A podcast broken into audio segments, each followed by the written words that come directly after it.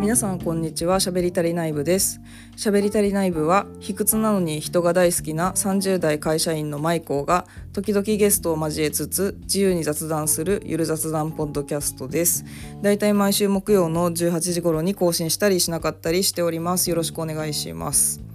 はいということでちょっとですねあの X の告知ポストをご覧になってる方ももしかしたらいるかもしれないんでちょっと放送内容がね告知と変わっておりまして、えっと、今回は、えっと、トレンド足りない部第5回としてパルワールドについて個人的にあの一メーカー社員として感じた感想などを話していきまして最後にアイコンプレゼント企画の再告知そしてあの抽選枠についての説明を行いたいと思います。あの X の告知ポストではねあのコーナーをサブで「トレンド足りない部第5回パルワールド」をやってでメインのトピックはね「あなたのピンク卒業はどこから?」っていう形にしていたんですね。これはあのマイコーがあの卑屈なのに人は大好きって言ってますけど、まあ、この卑屈な子供目線であのピンク色が好きっていうまあいわゆるあの女の子はピンクが好きみたいな決めつけに対していつからピンクを卒業したかみたいな話をしようと思ってたんですけどあのちょっとうすうす気づいてはいたんですけどこれ両方やるとめっちゃ長くなりそうなんで、えっと、今週はパルワールドの話トレンド足りない部第5回をメインにやります。そして来週の次回の放送でえっ、ー、とあなたのピンク卒業はどこからをやっていきたいと思います。という感じで変更がありまして。で、えーと、この後ですねコーナーに続きましてアイコンプレゼント企画となっておりますので今回はそんな感じでよろしくお願いします。はい、それではですね、コーナートレンド足りない部第5回をお送りしていきたいと思います。えっとですね、前回のシーズンにエピソード20でトレンド足りない部第4回を行いまして、そこまではね、他の番組さんからのあの提供コーナーだったんですけど、今回からコーナーリニューアルしまして、マイコを一人でやっていく感じとなっております。トレンド足りない部では、えっと、マイコが世の中のトレンドをあの知っていても知らなくても喋り尽くしていくというような、えっと、コーナーとなっております。はい。今回からですねあの X のトレンドワードに限らずトレンドを選んでいきたいなと思っております。まあ結局 X で話題になってたりはすると思うのですがという感じですがはい。でですね今回取り上げるのはゲームのパルワールドですね。皆さんご存知でしょうか？すごく X では話題になっていたのでご覧になった方も多いとは思うのですがちょっとあのね議論を引き起こしてというかおりましてそこに関してですねまあ簡単にザザッとパルワールド私も実際に遊んだわけではなくプレイ実況とかを見たりしてるんですけど、まあ、そのゲームの概要と、まあ、あとは、えっと、マイコーはですねあのゲームとかおもちゃとかフィギュアみたいな、まあ、生活になくてもいいけどあったら嬉しいものを作るメーカーで開発職の社員として働いておりまして、まあ、その一メーカー社員としてのなんかこう思うなっていう、まあ、この皆さんがモヤモヤしていたりあのすごく怒ってたり別にじゃないって応援してたりする中であの私はこう思いますよっていうのをこのトレンド足りない部の場でねちょっと喋ってみたいなと思っております。はい、でまずはパルワールドのゲーム内容なんですけどオープンワールドのフィールド。オープンワールドっていうのは場所を移動する時に画面が切り替わらない。多分切り替わってないっぽい感じで、えっと、オープンワールドのフィールドで自分のキャラクターアバターですね。人型のキャラクターを操作しましてで、えっと、この世界に住むパルっていうまあこれがちょっとねポケモンに似すぎじゃないかって言われてるんですけど、まあ、そのパルをあの倒したり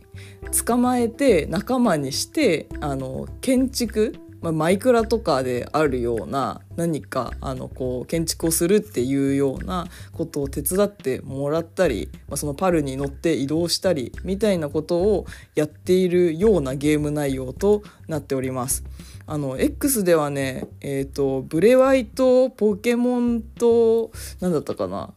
あののいいところを合わせたゲームって言われてるんですけどどちらかっていうとあのアークっていう海外あのゲームアークサバイバルエボルブドっていうゲームがあってこれはあの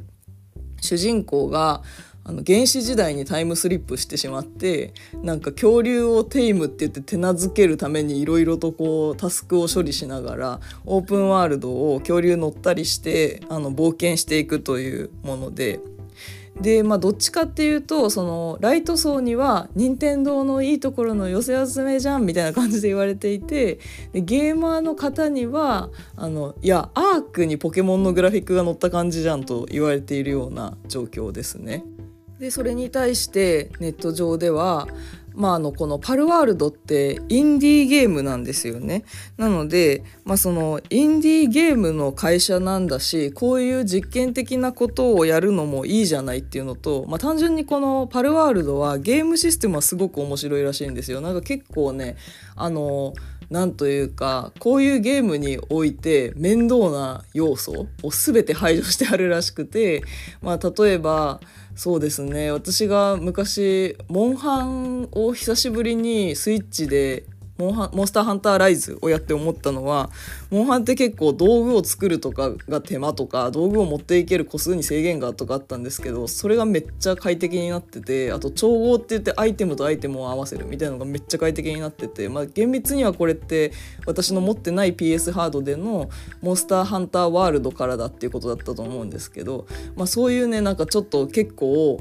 あの元々のプレイヤーにとってはすごい改良ポイントがあったんですけどまあいわゆるそういうなんか本当はモンスターを倒したりとかあのしたいのにっていうこととあの別軸でなんかコツコツやらないといけないことが全部排除されてるみたいな感じらしくて、まあ、そこがあのゲームのゲーム性の面白さだけをしっかりと際立たせる際立たせることにあの寄与してるっていうのが評価されてるみたいな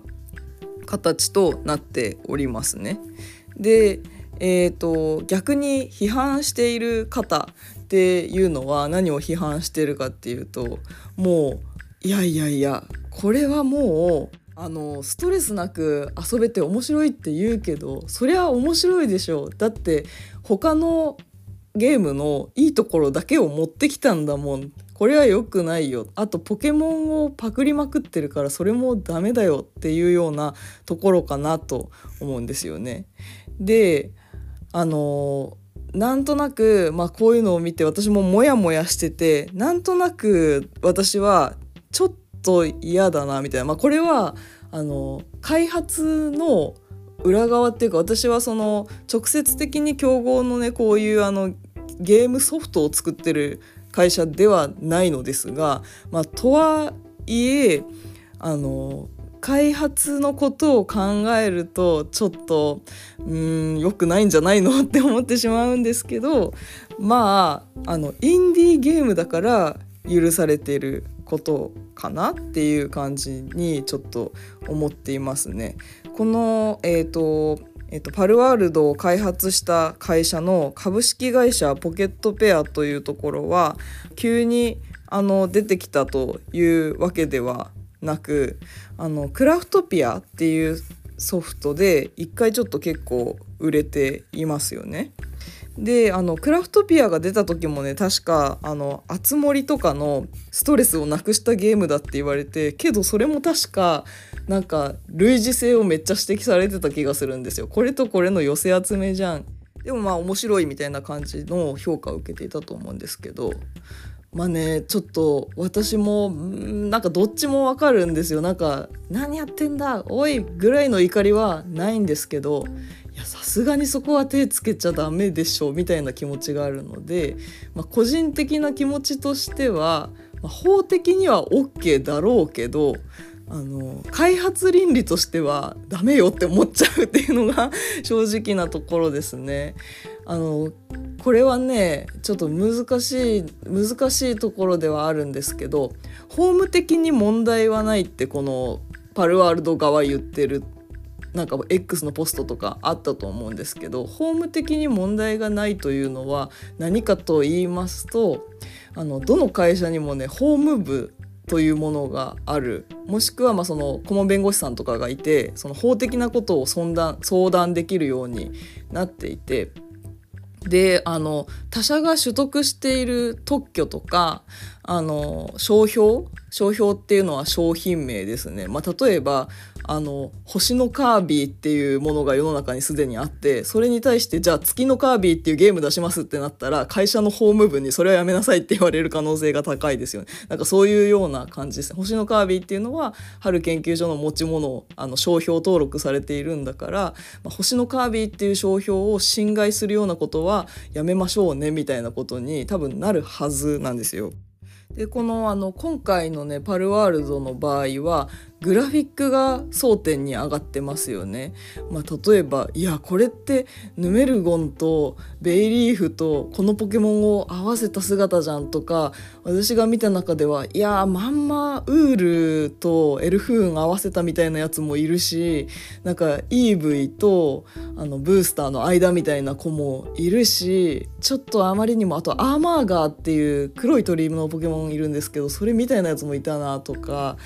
なんかね私はちょっと小さい頃遊んだのの後はもうあのソードシールドで久しぶりに遊んだよみたいな状態であのバイオレットはまあちょっとしかやってないみたいな感じなので、まあ、ちょっと詳しく全てのポケモンを知ってるわけじゃないんですけどそれでもあのいやポケモンすぎるよっていう風にやっぱり思ってしまったんですよね。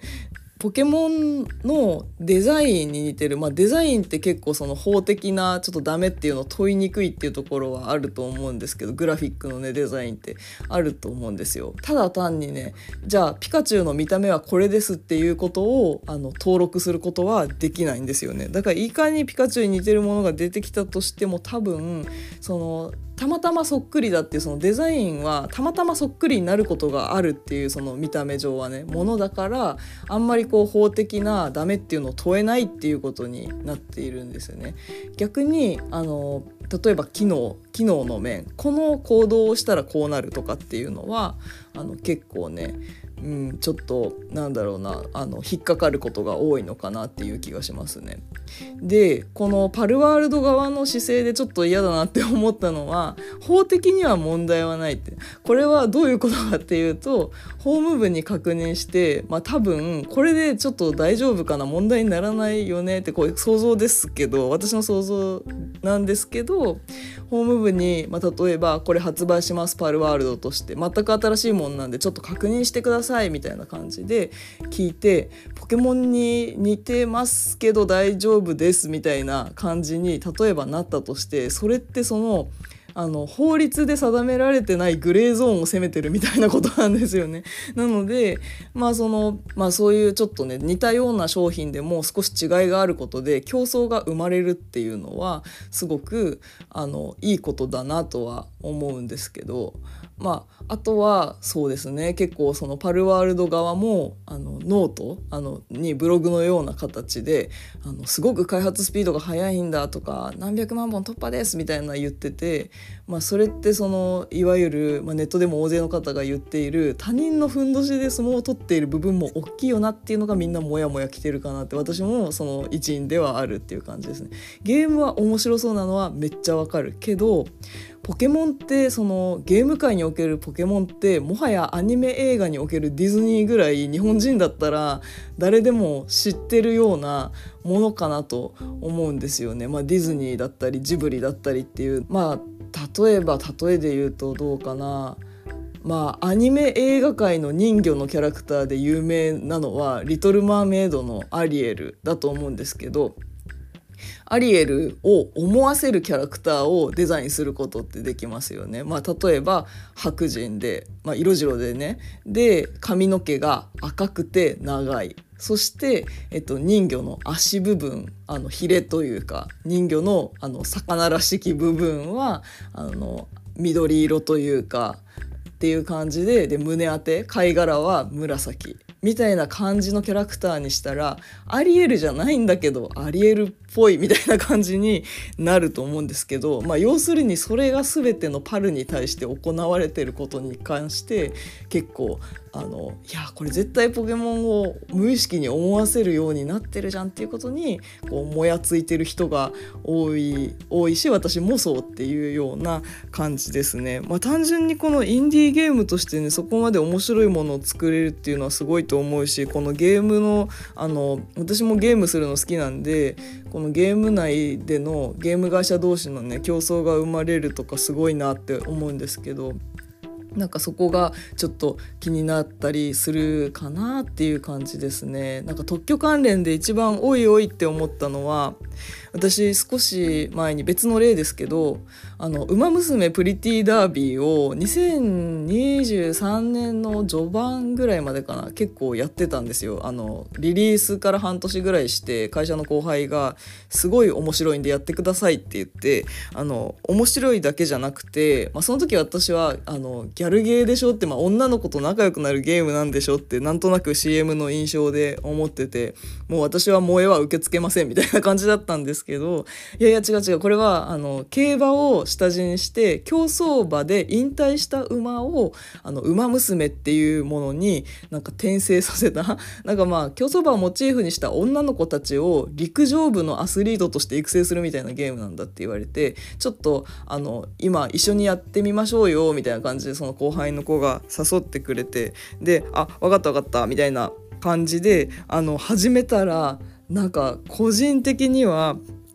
あのやった瞬間に私パワープロも好きなんですけどいやいやいやこれあのパワープロと全くゲームシステム一緒じゃんって思ったんですよ。これ結構ねあのなんというかパワープロアプリをやってる方は誰しも思ったと思うんですけどこれグラフィックが可愛くなった可愛くっていうのはそのギャルゲーっぽくなったパワープロじゃんってやっぱ誰しもが思ったと思うんですよ。であの私が引退した理由っていうのも、まあ、1個はやりすぎて危険なゲームだからっていうのはあって普通に楽しんでたんでっていうのはあるんですけどなんかパワープロが持ってるカードデッキに関する特許っていうものを侵害してるというふうにあのコナミからサイ・ゲームスに対してのね訴訟があったんですよね。でこれはねやっぱりあのコナミのあの財産であるパワプロの特許、まあ、特許は何のために取ってるかって言ったら類似品とか模倣品が出てきて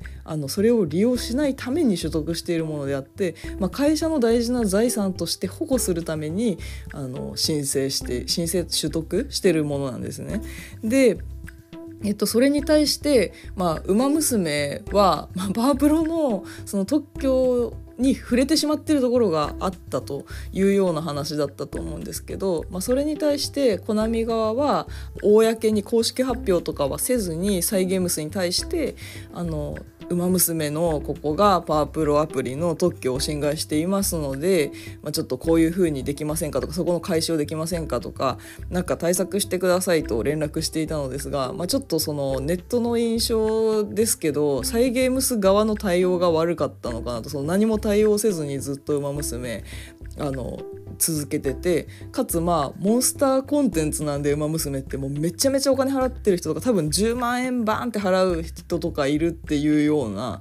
アプリだったんですよ課金としては。なのでまあちょっとそれもあって40億円の侵害みたいな訴訟をされてたと思うんですね。でこれに対してねこの時もやっぱりあの X で何というかななんか結構えっ、とコナミってあの私コナミのゲームにも好きなやついっぱいあるんですよ。パワープロも好きだし、ビーマニシリーズの音ゲーも好きだしっていう感じなんですけど、その時に X で言われてて、うわ、悲しいなって思ったのは、コナミは最近業績が悪いからって腹いせでサイ・ゲームスを訴えるなとか あとはあの結構ねその「ウマ娘」がうまくいってることが面白くないんだろうみたいなもう面白いんだからいいじゃんケチなこと言ってみたいな一般ユーザーっていうのは結構多数いたんですよね。やっぱこの特許絡みのことって実際にその特許を意識するあのなんか物を作るとかってなった段で初めてこう気にすることかなって思うんで、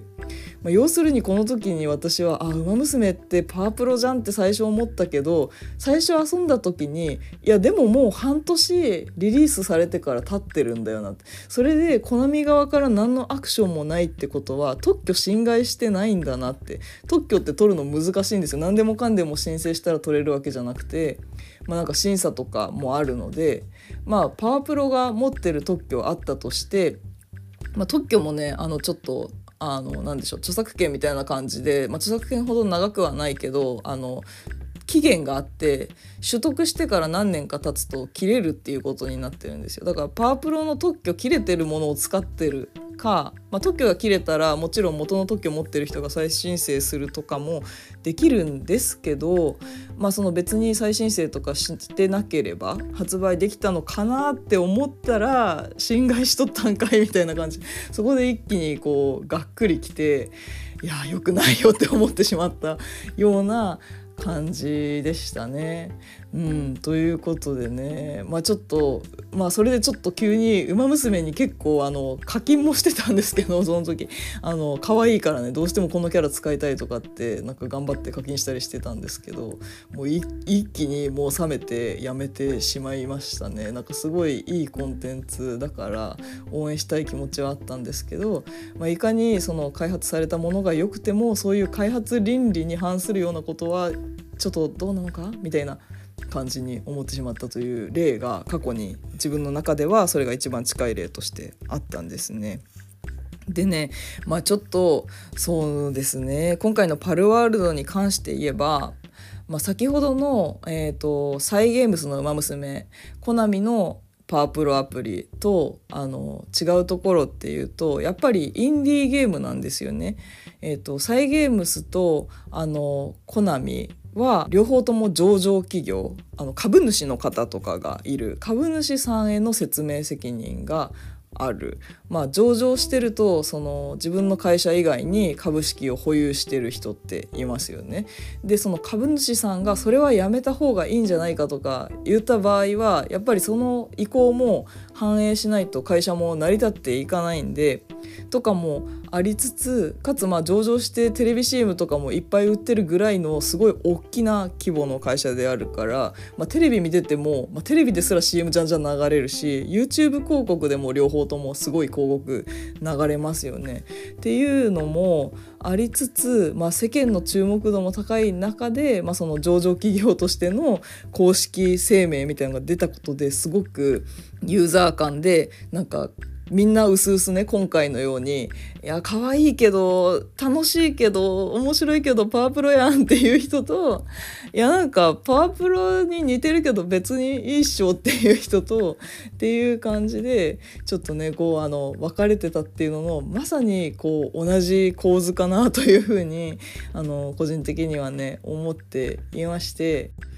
でまあパルワールドに関して言えば今回このパルワールドの開発元である株式会社ポケットペアは、えーと、非上場のゲーム開発会社さんなんですけど、まあ、要するに例えば上場していたら株主さんが結構いろいろいたり多岐にわたったりすることってあると思うんですけどなんか多分株主総会とかわかんないですけどあるんだったらそこで株主からとか、まあ、外部の、ね、取締役とか監査役みたいな会社外にそういう人がいるんだったら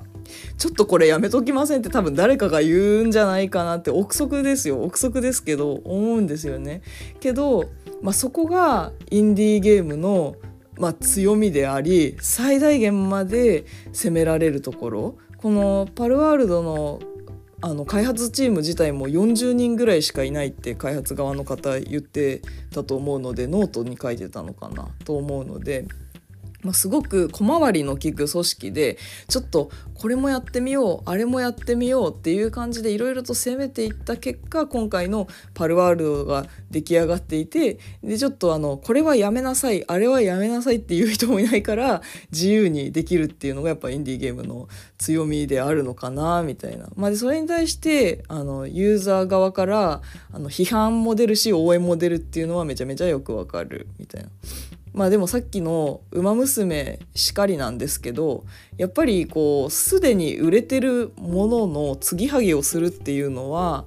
まあ、心象良くないユーザーもいますよね。さっきのアリエルっぽいけどアリエルじゃない人形をじゃあ T シャツに印刷して売っちゃおうみたいな。でそれをもし島村とかで誰かが見つけてアリエルっぽい服だ買おうってなったらそれはもうフリーライドって言ってその世間ですでに売れてるもの認知度が高いもの人気なものにうまみに乗っかってる状態になっちゃうんですね。まあ、例えばあの黄色いクマで赤い T シャツ着てますでもプーさんとは言ってないよみたいな感じだけど明らかにいやディズニーのプーさん意識してるじゃんとかなると思いますよね。なんかちょっとだけ変えるとかねそのピグレットに当たるキャラクターをちょっとだけ変えるとかしてなんかグレーゾーンを攻めてるような服とかっていっぱいあると思うんですけどまあそういったことで「あのウマ娘」の場合はいやパワプロが確立したこの遊び方にあのちょっと乗っかってるんじゃないってそこはこうもやっとするみたいなのは言われてた気がするんですけど今回の場合はもう本当にねあの日本で国民的ゲームであるポケモンまあ世界的な人気も強いですよねポケモンって。なので、まあ、その誰もがあの知ってるポケモンであのグラフィックをあのポケモンに寄せているっていうところが結構やっぱもやつきポイントではあったかなと思いますね。これがねその一番似てるって言われるアークのグラフィックって結構リアル寄りで、まあ、どっちかといえばモンハンに近いような感じあの私結構ねその PC ゲームはやってないんでこのパルワールド自体を見た時もなんかブレワイみたいってみんな言ってたんですけどそこはいやそれを言い出したらあのワンダと巨像とかモンハンもそうじゃんってこのオープンワールドでリアルな描写のところを走り回るだけだったらもちろんその最近のポケモンもそうだしまあねグラフィックの違いはあったとしてもオープンワールドって別に珍しくないじゃないとか、まあ、そのそれこそ、まあ、フォートナイトだったりとかマインクラフトだったりとかいろんなゲームになんかやってなくても似てるなって思うところあるけどまあこれは確かに法的にも別に問題ないしユーザーとしても私はあんま気になんないかなってなんかドラクエビルダーズとかもう山ほどありますよね。そういう建築系のゲームってね。それこそこの会社から出してるクラフトピアにも確かそういう建築系の要素もあったと思いますしっていう感じでまあ一番前面に出てるグラフィックの質感なんかやっぱりちょっとあの羽毛にくるまれてるんだけどツヤっとしてるとかなんかそういうねグラフィック的表現あの顔のバランスとか、まああのまあ、そもそもああいうねモンスター形態であるとかなんかそういうトレーラー映像とかで流れる部分をほぼまんまポケモンのテイストでやってしまったことがちょっと法的にはいいのはわかるけどまあちょっと開発倫理としてはうん、ちょっとあんまり応援できない部分もあるかなと思ったという次第でした。まあこんな風に思うのもね自分が開発とかをする身になってより意識するようになってるっていう側面もあると思いますしもはやねメーカーで働いてることによってこの開発に対するバイアスってかかってると思うから純粋なユーザー目線っていうのはもう失ってしまってる可能性も高いかなって思うんですけどけどまあちょっと個人的にはねそんなように思いました。ということで、まあ、あとこう何でもかんでもね強く批判するのは良くないなっていうのもあの X での結構過激な発言とかもいっぱいあったのでユーザー側からのねなんかそれもちょっとね思いましたねあの過激なことを言うとか調べてないのに批判するとかそういうのは、まあ、やっぱりちょっとこういうあの炎上というか、まあ、炎上でとまではないかもしれないけどなんかこういう議論になると起こりがちだなっていうのをねすごくまあこういうことあるよねというふうに思いましたね。はいという感じで、えーと、コーナー部分トレンド足りない部では、えーと、今話題となっているゲームパルワールドについて個人的に、まあ、一メーカー社員としてこうかなって思った点を、えーと個人の感想として喋ってみました。はいということでまたトレンド足りない部引き続きやっていきますのでまた次やる時も不定期ですがよろしくお願いします。はいという感じであの音源撮ってたんですけどちょうどねこの「しゃべり足りない部」シーズン2エピソード21を公開する数時間前に会社の休憩時間にふとスマホを見たらそしたらなんと株式会社ポケモンからね公式にこの件に関する声明が出ていたということでちょっとあのその件があったので追加でこのコメント取ってみてるという感じです。えーと、タイトルとしてはね他社ゲームに関するお問い合わせについてっていうことで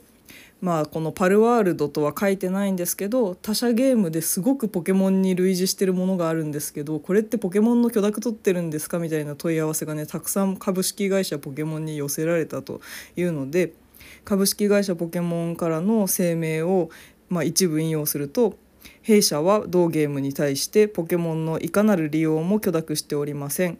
あとは、えーと、もう1点あってなおポケモンに関する知的財産権の侵害行為に対しては調査を行った上で適切な対応を取っていく所存です。っていう感じでね前後にも文があるんですけど個人的にはあのいい声明というかちゃんとした声明だし、まあ、ほっとしたっていうところもありますねちゃんと開発者側からこういう声明が出てよかったなっていうので、まあ、やっぱりねちょっと絶対に侵害してるんじゃないか著作権侵害じゃないですかみたいな多分問い合わせとか特許とかないんですかみたいなのって結構いっぱい言ってるんじゃないかなと思うんですけれども。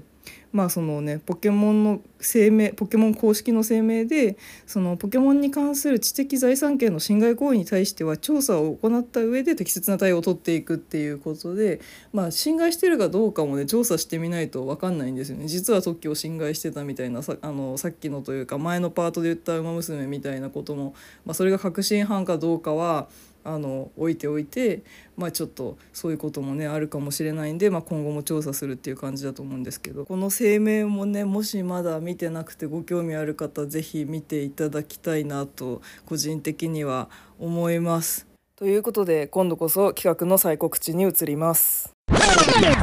はいということでね今回のコーナー「トレンド足りない部」第5回では、えっと、現在話題となっているゲーム「パルワールド」について一メーカー社員目線でのちょっと個人的なね意見を話していきましたがいかがだったでしょうか。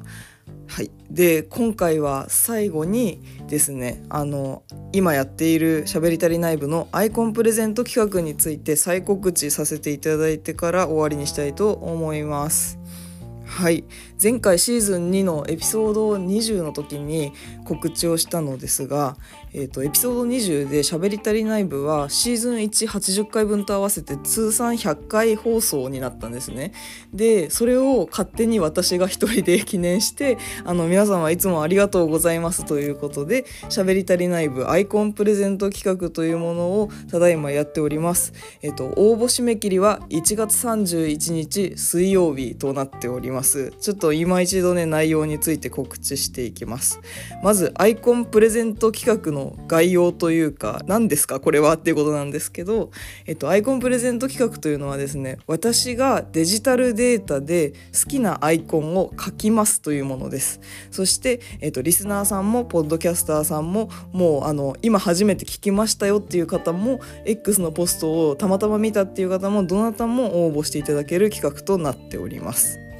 はい、で各アイコンの内容なんですけど、えっと、こんなの書けますっていうのが3種類あります。まず1点目は、えっと、ポッドキャストの番組アートワークです。こちらについてはポッドキャスターさんで今やっている番組のアイコンリニューアルを考えている方。それから、えっと、これからポッドキャスターさんとして配信を始めたいのでその番組のアートワークが欲しいという方に向けて書くというものです。で2番目は似顔絵です。こちらはですねあの何枚か写真を送っていただくことにはなるんですけどご自身の似顔絵それからご家族友人知人の似顔絵ペットの似顔絵全て OK となっております。こちらもねあの写真を参考にデジタルデータで描いていきます。そして、えっと、3番目はその他です。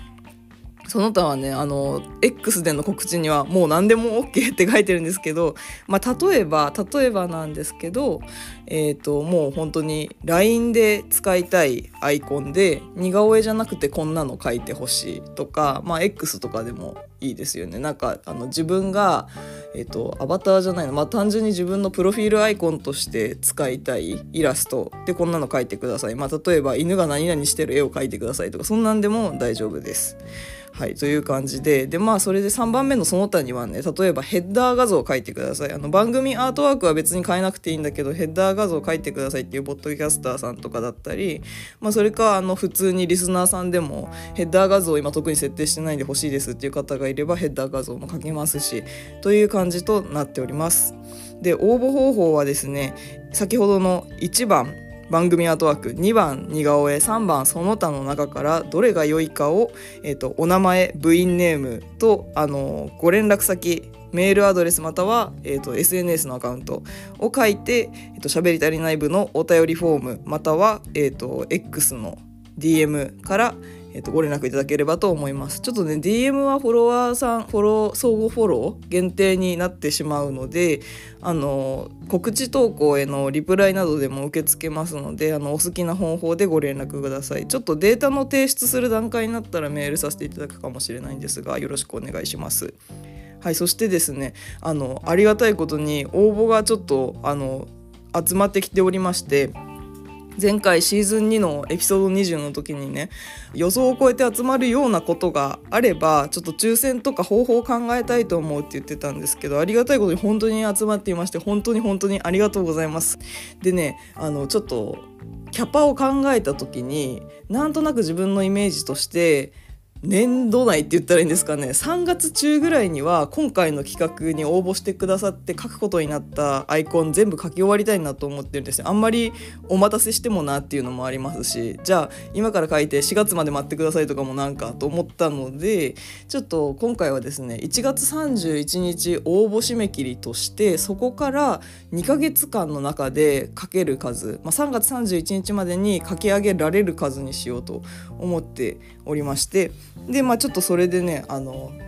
先着枠と抽選枠を設けさせていただきたいなと思います。えーと、先着枠は5名様で抽選枠は上限5名様で、えーと合計で最大10名様分を書かせていただきたいと思います。先着枠っていうのはですねかなり早く応募をくださった方が何名かいましてちょうど5名ぐらいねだったのでそちらの方々についてはもうあの書かせていただきます。早くにご応募いただいたっていうこともありがたいですし。で、えっと、今ちょっと5名を超えて応募が集まっているような形なんですね。なのでちょっとあの5名を超えている方にはちょっと抽選になりますという案内をあの最初から入れさせていただいております。